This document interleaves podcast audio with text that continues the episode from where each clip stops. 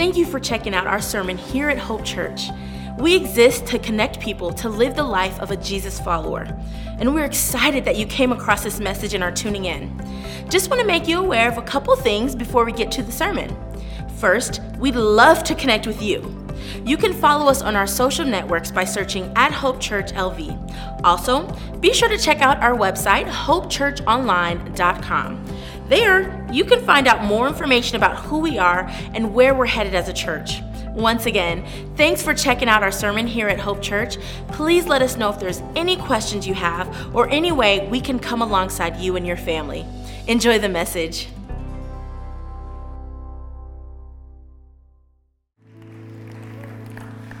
Well, good morning and happy Father's Day, everyone.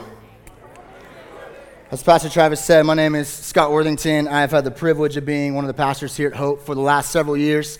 And um, I'm excited and grateful to be with you this morning. If you're new to our church, we're actually walking through a sermon series through the Old Testament book of 1 Samuel uh, called Blast from the Past. We've been in that for several weeks, and we're going to continue that next week. But uh, for mothers and fathers this year, we decided to, to pause and to take a, a, special weekend for each moms and dads and spend some time looking at God's Word. And so, if you missed it back in May, Pastor Vance delivered an incredible message uh, for moms. And so, moms, go back and listen to that message. It was encouraging and challenging. And, and today, I have the privilege of looking at God's Word specifically for fathers. And you might say, Who am I? And Travis mentioned it, but um, I am a dad myself. I'm going to put a picture of my family on the screen. Uh, this is the best representation of my family. I was looking through pictures and there's a few where we're smiling like nice, you know, nice, cute family. And I thought this is actually way better representation of who we are. Um, that's my wife, Candace, next to me. I am holding my two year old son, Blaine. The curly haired girl in front is Avery. And the guy flashing gang signs over there is my son, Bryce. He is, uh, he is six. Uh, that's my family. And so I'm excited. As Pastor Travis said, God, I'm so excited for. Um, just the role of dad and, and, and, and what it means in our society. And, um, and, and, the reality is, we have uh, to gain some common ground this morning uh, across the room with, with my men. Um, there's, a, there's, a, uh, there's kind of a, a, thing that we have, and maybe you'll, you'll understand this, but uh, you've all been in the car with a dad who is driving, and maybe you're on a road trip, and uh, and the GPS stopped working, and we don't have an old school map in the car. And uh, moms, you'll get this, and kids too. Um, and at some point, somebody's going to have enough bravery to speak up and say, hey, I think we're lost. Um, can, can we stop and ask for directions? And every dad goes, I know where I'm going, right? Like we know where we're going. And I thought this was maybe just an American problem, but a couple years ago I was in Thailand, and it was the most hilarious thing to me. We, were, we got lost in Thailand, and we, were, we took a wrong turn. And, and I asked our partner there on the ground, I said, maybe we should stop and ask for directions. And he said, Thai men don't ask for directions. I said, okay, it's not, it's not an American problem, it's just a man problem, okay? Um, but typically, and maybe some of you guys are smarter, but typically men don't like to ask for directions. And so uh, this morning, um, if I could ask for your grace for me and for you to, uh, to look at God's word for some direction this morning. We have direction in the Word of God. And here's the deal um, I am not super dad. There was not like a vote cast that, like, I won Best Dad of the Church Award. Um, I am a broken, and I could, if this was a sermon about my awesomeness as a dad, it'd be a short sermon, okay? Uh, I want to, I want to look at God's Word and, and we are men that are desperate for Jesus as we attempt to journey into this endeavor of fatherhood. And I want to look at the Bible and, and say, God, what do you have for us as, as dads? Because the reality of the role of dad is huge. Our society, both Christian and non Christian, have done studies where there's, there's studies done of, of absentee fathers and distant fathers and the effect that that not only has on their kids, but on their kids' kids and on down the line. There is a massive, massive role that we have to play. And we need a generation of godly dads that can be used of God to change future generations. So, two things I want to do this morning very simply. I want to look at God's word and here's the deal if you've already tuned out, or maybe you're like gonna take a trip to the bathroom and go onto the parking lot, and you pull one of those things. If, you're, if you are not a dad in the room and you're like, I'm gonna slip out of here, um, as we open up the Word of God, I believe what the book of Hebrews says that the Word of God is living and active and sharper than any two edged sword. So as we open up God's Word, yes, specifically to the area of fathers, God's Word, using uh, the Spirit of God, will take the Word of God and bring about transformation all over the room, no matter who you are or what gender you are or whether or not you are a dad this morning. And so I want to look at God's word, not just for dads, but really for everyone. And then I want to I wanna bring some ground level application. I'm a, I'm a practical guy, and we've all heard sermons where it's way up here in the clouds, and you go to lunch, you go, So, what am I going to apply for this? And you're going, I don't really know. I mean, there were some good points. That's not the goal today. The goal today is to look at God's word and maybe apply some things in our lives tomorrow in our families, this week in our families, this month, and maybe we could we could do some work by the power of the Holy Spirit. So that's the goal. No matter what age your kids are, I know we have all over the room. You have young fathers like myself who who we are worrying about things of, of, of toddler age, and then there's there's granddads in the room and, and, and dads of teenagers and great granddads. And so wherever you are today hopefully the word of god will, will, will, speak to you and speak to us and so very very simply i want to take three things that a godly dad does three things that a godly dad does the first one is this a godly dad pursues integrity. A godly dad pursues integrity. You might say why why integrity? Scott you just said three things that a godly dad does. I want, I want to talk about what a godly dad does. Well i believe the foundation of being a godly dad doesn't start with what you do. It starts with who you are. A godly dad starts with who you are. And the Bible has so much to say about this issue of integrity. When I first became a Christian at 17 years old, I was into music, I was a songwriter, and uh, the guy that kind of walked alongside me and helped me study the Bible for the first time ever, he said, Did you know, Scott, that there's actually a couple books in the Bible that are like song books? I thought, I, I, didn't know that, but I'm new to this thing, so show me where those are. And he said, It's the book of Psalms and the book of Proverbs. And so, for by God's grace, the last 13 years, I've been studying the book of Psalms and the book of Proverbs. And in Psalms and Proverbs and other places in Scripture, there's so much to be said about this issue of integrity. And so I want to read a few verses for us as we talk about being men of integrity and dads of integrity.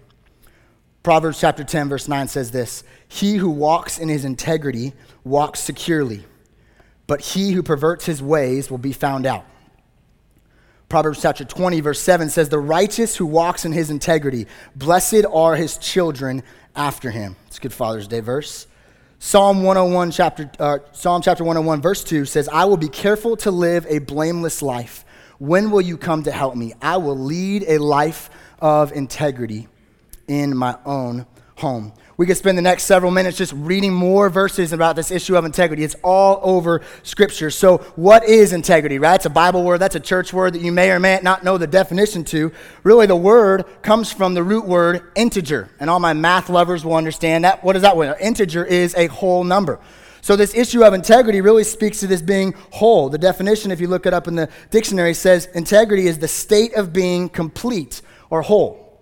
And that's cool, but that's a little too high for me, right? Like, that's, that's a good definition, but well, that's a little too vague. And so C.S. Lewis gives what I think is the best definition of integrity. Here's what C.S. Lewis says Integrity is doing the right thing even when no one is watching.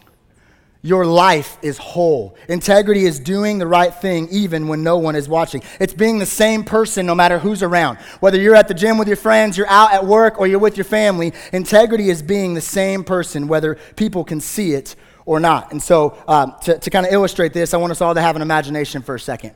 Imagine you are at a stoplight here in our city. We've all been at the stoplight where we're kind of looking ahead and whatever, you're trying to look at the, the car behind, uh, in front of you, you're looking at the bumper sticker or trying to figure out the personalized license plate, and we're just kind of examining because there's nothing else to do. You're not supposed to be on your phone, bad phone people, but you're looking at the car in front of you, right? And you're looking at the car in front of you, and just imagine for a minute we see a, a pickup truck, and on the back of the pickup truck it says ABC Construction building homes with excellence and integrity since 1986. We've all seen something like that, right? Like it's a, it's a slogan for a construction company. But have you ever, have you ever wondered why they say something like that? We've all, we all seen something, some construction company that said something about excellence and integrity. And excellence makes sense, right? They, they're letting you know we're building your house well. But until I started studying integrity, I didn't really understand why would a builder talk about this issue of integrity. Well, I grew up in a framing foreman's home. And so uh, construction was a part of my life. My stepdad was a framing foreman my whole life. And so I went to work with him on Saturdays. And I, would, uh, I got a job with him when I first turned 16. And when I started working construction, I realized there's a whole lot of stuff that goes on inside your house. Like a whole lot of stuff. There's electrical and there's plumbing and there's all the things that make your house your house. But when I left my house this morning and when you go to your house later on this afternoon, all you're going to walk in is see beautifully painted, textured drywall and all your family pictures and all your clocks and everything hanging on the drywall. So why does ABC Integrity want you or ABC Construction want you to know that your house is built with integrity? Here's why I believe that. is they're letting you know you can't see behind the walls and everything that's going on inside this house. You can't see the electrical, but it works. You can't see the plumbing, but it works. You can't see all the things that make up your house. But we want you to know, as ABC Construction, behind the walls is legit. Behind the walls is done with excellence. You can't see it, but we want you to know since 1986, we've been building construction with integrity.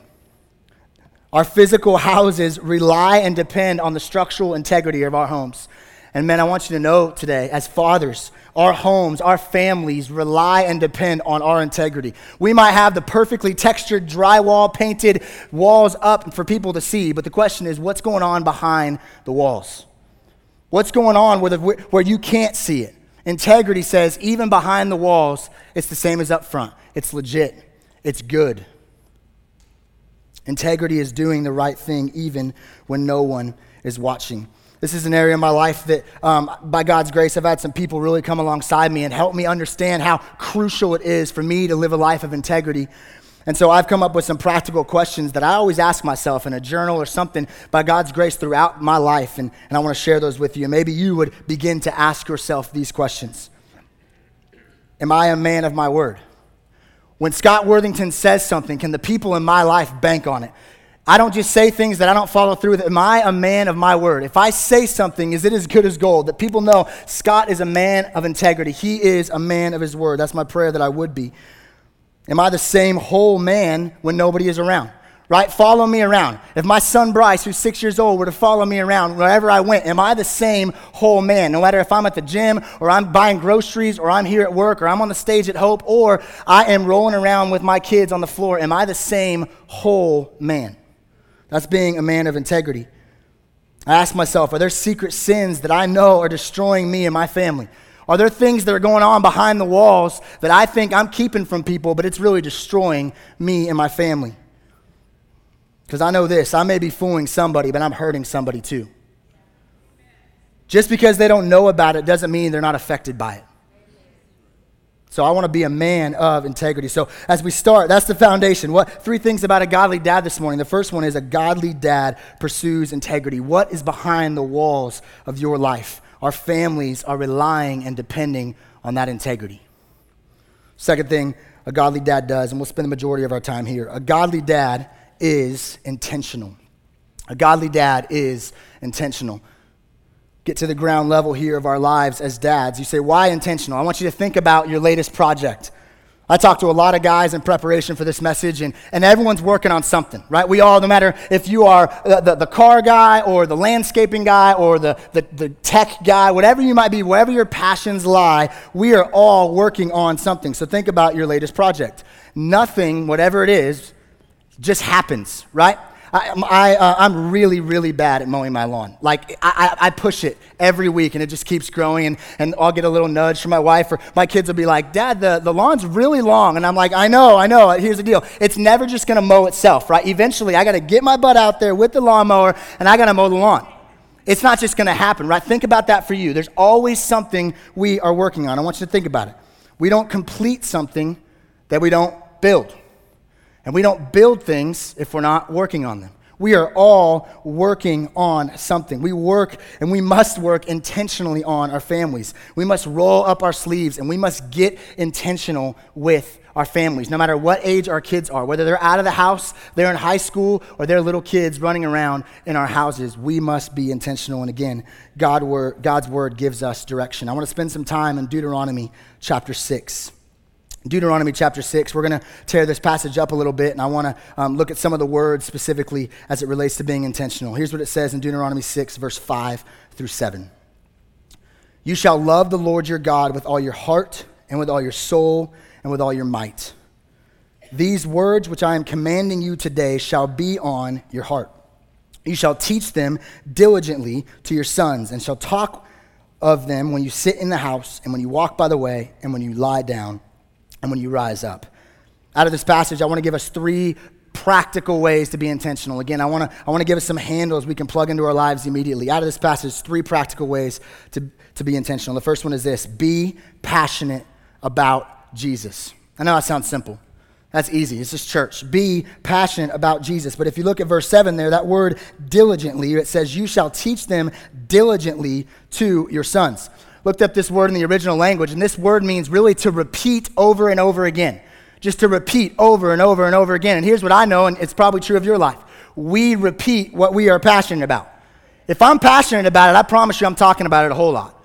I can go to uh, uh, on the other building if your kids are over there, maybe your kids are here if you have students, and we could ask your, your kids, what's your dad passionate about? They're going to be able to tell us. Why? Because we repeat it over and over and over again. Our kids know what we're passionate about. But you see, there's this myth that our culture has, specifically in the area of church and Christianity. There's a myth that our culture says that, you know, the reason we don't see a lot of passionate men for Jesus is because men just aren't very emotional men just aren't very passionate guys. They're just not very emotional. And so that's why we kind of maybe sit on the sidelines when it comes to the things of God. And, and so we're just not very emotional. And so I'm going to put a picture on the screen here in just a minute that I think will contrast that statement that people in our culture, men specifically, are not very emotional. Check out this picture. Right? By the way, if you just want a, a fun little a- activity, look up crazy sports fans on Google. Google Images will give you a few minutes of glory. I, I, just typed this in and picked the first few pictures that I found. We have a culture that says that men just aren't very passionate. They're not very emotional. See the guy up to the top right with his sons? That dude's a good 350, bawling his eyes out, okay? His, his team lost, right? Tonight's game seven of the NBA Finals. If you go to any sports bar in our city, you're going to see some passionate men, right? No matter if you're a Cavs fan or a Warriors fan, there's going to be some passionate people. Why? Because we are passionate guys. Men are wired, people are wired to be passionate. You watch football, see our team win the World Series or, or, or the Super Bowl. You're going to see some men all of a sudden get, get church wherever they are, right? They're going to start like speaking in tongues, charismatic, right? They are stoked. And maybe you're not the sports guy, but your new tech, your new car, guns, superhero movies, video games, whatever it might be, we are passionate. I've learned the problem is not a lack of passion or emotion, the problem is a lack of affection for Jesus. I've shared with you guys before, I'm a die-hard Dallas Cowboy fan.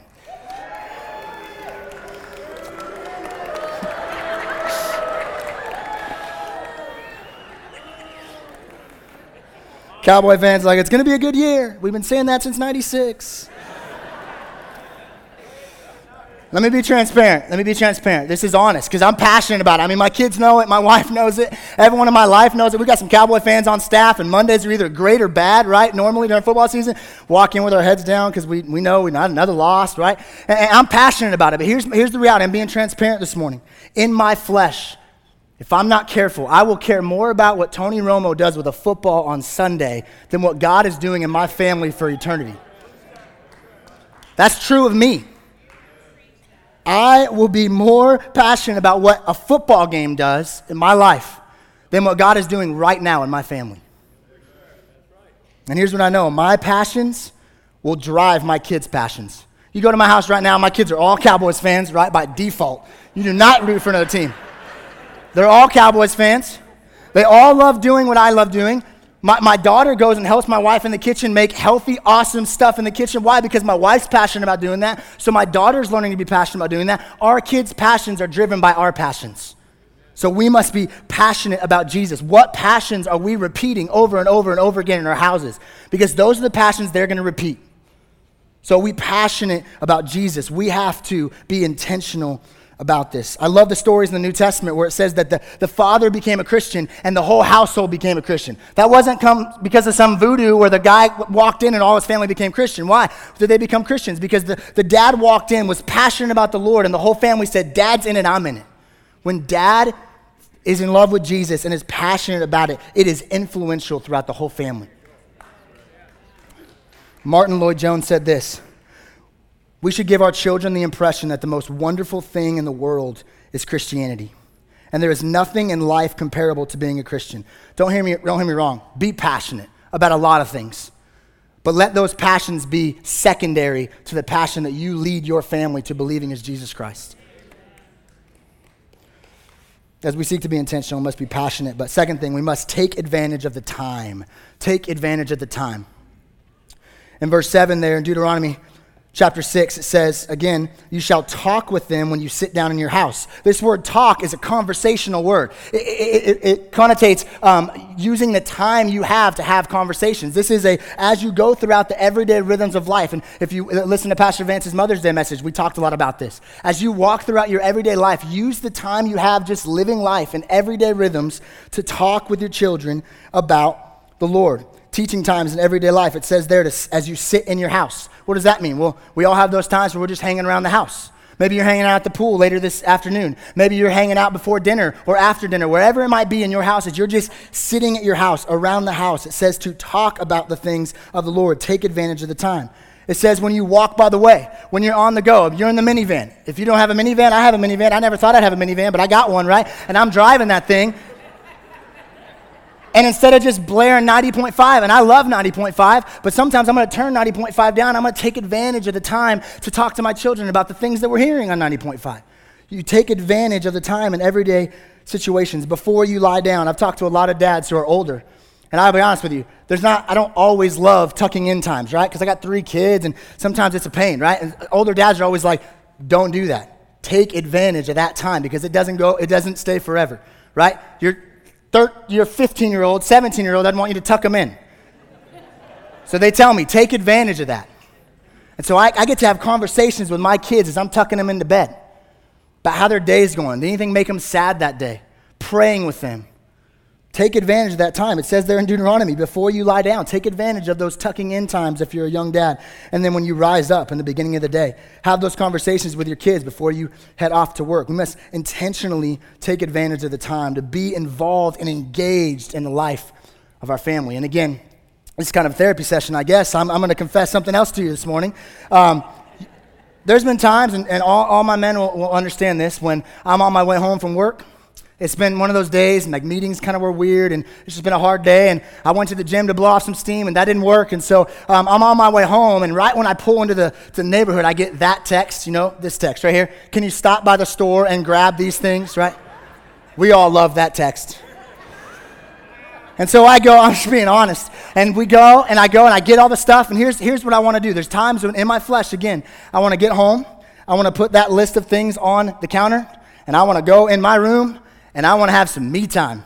And I want to watch some ESPN and I want to unwind and I want to hang out by myself. And listen, I, we need to rest. We need to have me time. I'm not at all condemning that today. But I know in my heart, sometimes I'll have to have a conversation when I pull in the driveway and I say, I might just have left one job, but Scott, you're about to walk into your second job, your more important job, and you're about to engage and invest in your family because your kids have been waiting all day for you to get home to play with dad. Or maybe if you have teenagers, your kids have been waiting all day to come home and talk to you about that thing that happened at school. But yeah, they can talk to mom about it, but there's just something they want, they want to talk to dad about. I have to be intentional about taking advantage of that time. You say, How do I do that? I think the Bible gives us some direction in Deuteronomy 6, but also some direction all the way back in Genesis. We must cultivate our families. Now, that's a, that's a word we don't use much anymore cultivate. How do you cultivate your family? It's an agricultural term, and it takes time cultivation takes time. And I love this because God gives us direction in His Word in Genesis chapter 2. He actually created hardwired men for cultivation. It says in Genesis chapter 2, this is before the fall of mankind. So this isn't like effects of the fall, effects of sin. This is how God made us before the fall. It says that we were to cultivate and to keep the land. We are hardwired to work on things. And we talked about it a little bit earlier, but we're all working on something, right? If I walked outside of the parking lot now and you got like the best truck in the parking lot, you still want to do things to it. You still want to lift it or put a new exhaust on it. If I go out of your, your, your yard at your house, I'm going to go, man, that's an amazing yard. Yeah, but I want to do this and I want to do this, and I want to do this. That's you cultivating. If I golf with you and you're, you're, you're like six under par, you're still going to take golf lessons because every seven shots you swing it, right? Every seven shots you slice it.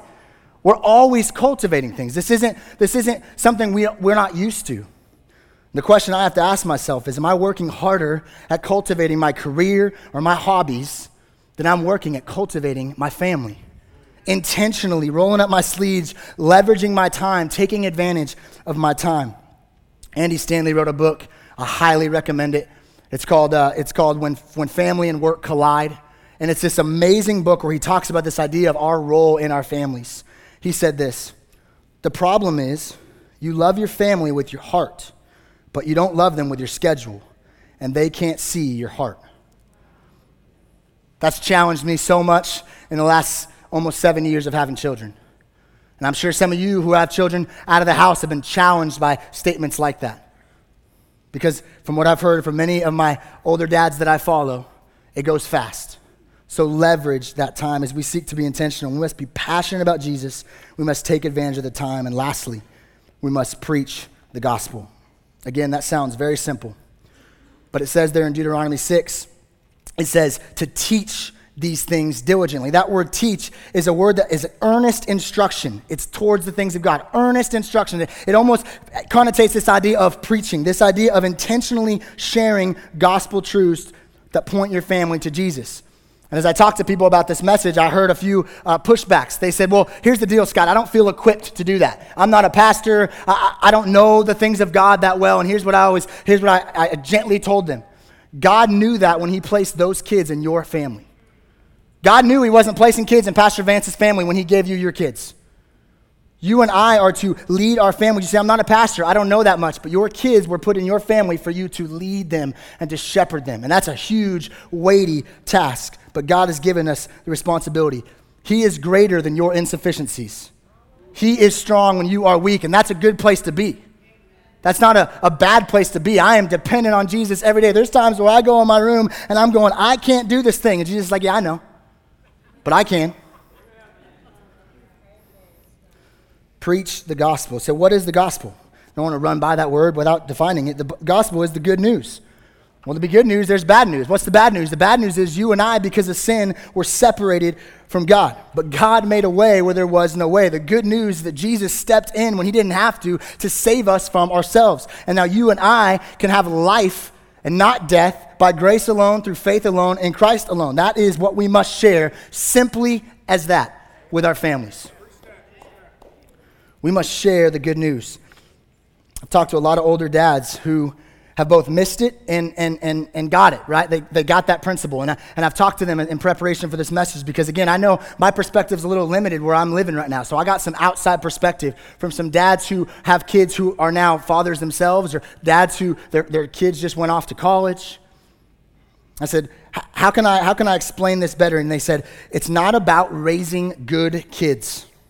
It's not about just raising good behaving children and you succeeded as Christian fathers, we are commanded of Scripture to make disciples. It's very different. Good kids and disciples are different. Eric Mason said this without the gospel, I am only projecting behavioral modification. Without the gospel, I am only projecting behavioral modification. I believe we have, in our culture today, given a very confusing message to children because all they ever hear about in life, right? Like I just, I just coached my son's baseball team, and uh, there's no score, and nobody wins. I'm going, what is this?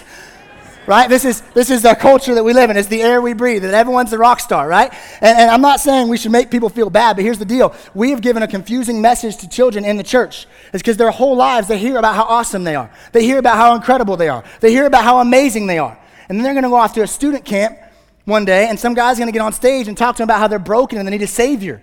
And they're going to be like, I've never heard that. I don't need a Savior. I'm awesome. I've been told that my whole life.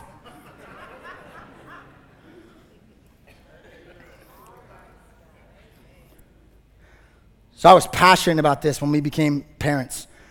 And again, I, I, want you to know I'm my kid's biggest fan. Some people think I'm crazy for this. I'm my kid's biggest fan. I encourage all of my kids. I tell them they're amazing, but I also want to make sure I am not giving them a disservice in the future because I'm not preaching the gospel to them. And so, how we've done it is uh, we, we framed it like this. We, we wanted to figure out how do, how do we teach our kids about this idea of they're sinners? I mean, they're, they're sinners. It says in Ephesians chapter 2 that they are dead in their trespasses and sins, as, as harsh as that sounds. I want to teach my kids that they are sinners all the while being a great dad and an uplifting dad. And so, how we framed it is that we told our, our kids from, from very early on, as much as they can understand, that they have ugly hearts. That's how we told it to them. What does that mean? That your heart is, is separated from God. You are a sinner. You have an ugly heart. And so here's how that comes into play uh, uh, for an example. Say my daughter Avery uh, just decides to be a punk to her two year old little brother and walk up and take her, his toy and push him down just because she wanted the toy. It'd be very easy for me to walk up and say, Now, Avery, that's not how Worthington kids act. That's bad behavior. Don't do that. Give your brother his toy back. But I'm going to walk up to her and I'm going to get on my knee and I'm going to grab her face. I'm going to say, Avery, we've talked about this, babe. You have an ugly heart, and dad has an ugly heart, and mom has an ugly heart, and, and Pastor Vance has an ugly heart, right? Everybody has an ugly heart. My kids know this. Everybody is born with an ugly heart. They, they go on the list. Does grandma have an ugly heart? Does, does, yeah, everybody has an ugly heart. Everybody. And so, babe, because of Jesus, you and I can fight our ugly heart. And every day, that's how we're preaching. I mean, I just had five conversations yesterday with each of my kids about how to fight their ugly heart. I feel like a broken record, but what am I doing? I'm hopefully projecting the gospel and laying a gospel foundation for my kids to understand it's not about just being good and not taking toys. It's about fighting your ugly heart so you can understand you need Jesus, even in the simple things. And so we have these conversations. Why? And here's the deal the best thing I've ever done, the best thing we can do is actually mess up so that we can go to our kids and apologize and tell them, hey, daddy didn't fight his ugly heart right there. That's humbling, right? You go to your four year old and you have to get down on your knee and say, babe, daddy didn't fight his ugly heart. And I, I, yelled at you a little too harshly, or I punished you a little too harshly. And I want you to know it. Daddy needed Jesus in that moment, and I didn't fight my ugly heart. I'm laying, hopefully, me and my wife are laying these gospel foundations for our kids. As they see me press into the gospel, they'll press into the gospel as they hear this idea of Jesus. John MacArthur said this God has not given us little angels to be handled carefully lest they get corrupted. Young parents say amen. They're already sinners. They're already sinners who need to be led to salvation and faith in Christ. We said it earlier, but Dad, the reality is you and I are commanded in Scripture, all believers are commanded by Scripture to make disciples of all nations. Somebody told me when I brought my son Bryce home from the hospital, hey, that starts right now in your home. That starts right now. You don't have to, you can get on a plane and go overseas, that's great, but making disciples starts right now. Why? Because I understand my kids are an unreached people group. Right? What's an unreached people group? People have never heard the gospel and aren't, aren't believers in Jesus. And so from the beginning of their lives, they're an unreached people group. So what am I doing? Just like mission agencies have a plan to preach the gospel. I have a plan, and my wife has a plan to preach the gospel to our kids. And why is that important? Because I understand just like missionaries don't go to other countries and they can't save people, but they create an environment and they preach the gospel where they can be saved. That's what I want my home to be. I want my home to be a place where the gospel is preached because I understand I have no control, zero control of my child's salvation. Zero. But I'm going to do all I can to put kindling and everything around their heart. So if God decides to choose, chooses to light that fire of their heart of salvation, that there'll be an environment in my home my wife and I are creating an environment where they are hearing the gospel all the time. That is the command we have in Scripture. Deuteronomy shows us, Deuteronomy chapter 6 shows us that a godly dad is intentional. Last thing a godly dad does, and we'll get some ice cream. A godly dad, a godly dad understands his investment. This one will be real, real quick. It's something that, again, um, an older gentleman shared with me. And I'm very thankful for it that a godly dad understands his investment. Here's the idea behind this that your sons are becoming like you, and my sons are becoming like me, and my daughters are going to be drawn to men like me. And I want to strive by God's grace to make that a good thing.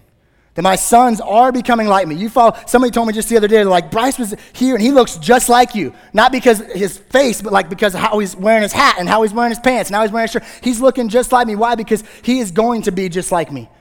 And I've talked to older dads that go, yeah, it's crazy. Your sons become just like you, and your daughters most likely will be drawn to people just like you. We want to make this a good thing. Think about your own family the good, the bad, and the ugly of your family. Not your, your, your, your family right now in your home, but just your family generationally. You and I are products of God's grace and other people's investment.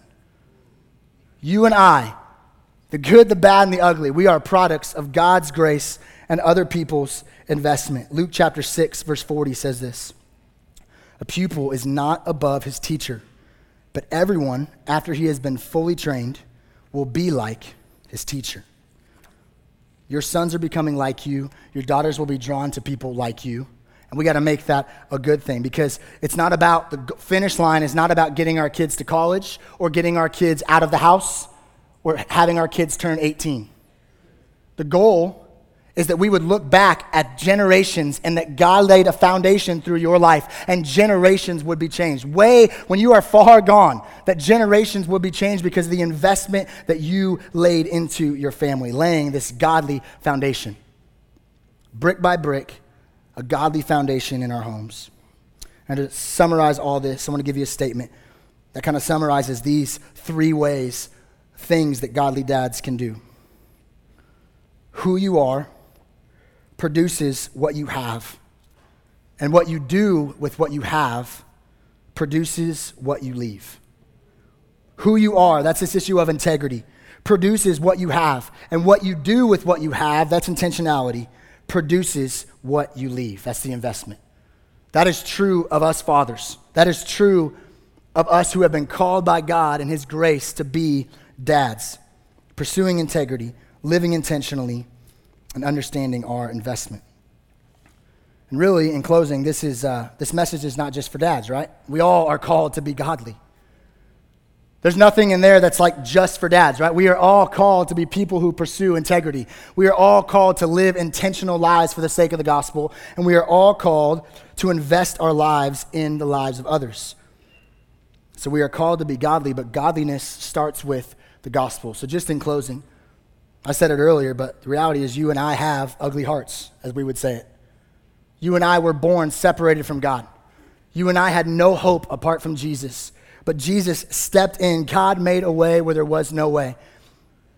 The book of Romans says that while we were still in our sin, Christ died for us. I love that verse because here's what it means. It means that no matter where you're living today, Jesus says it's okay. Jesus says, I paid for it. There's no sin, there's no shame, there's no hurt, there's no pain, there's no addiction, there's no lack of integrity, lack of intentionality. Nothing has more power today than the cross of Jesus Christ.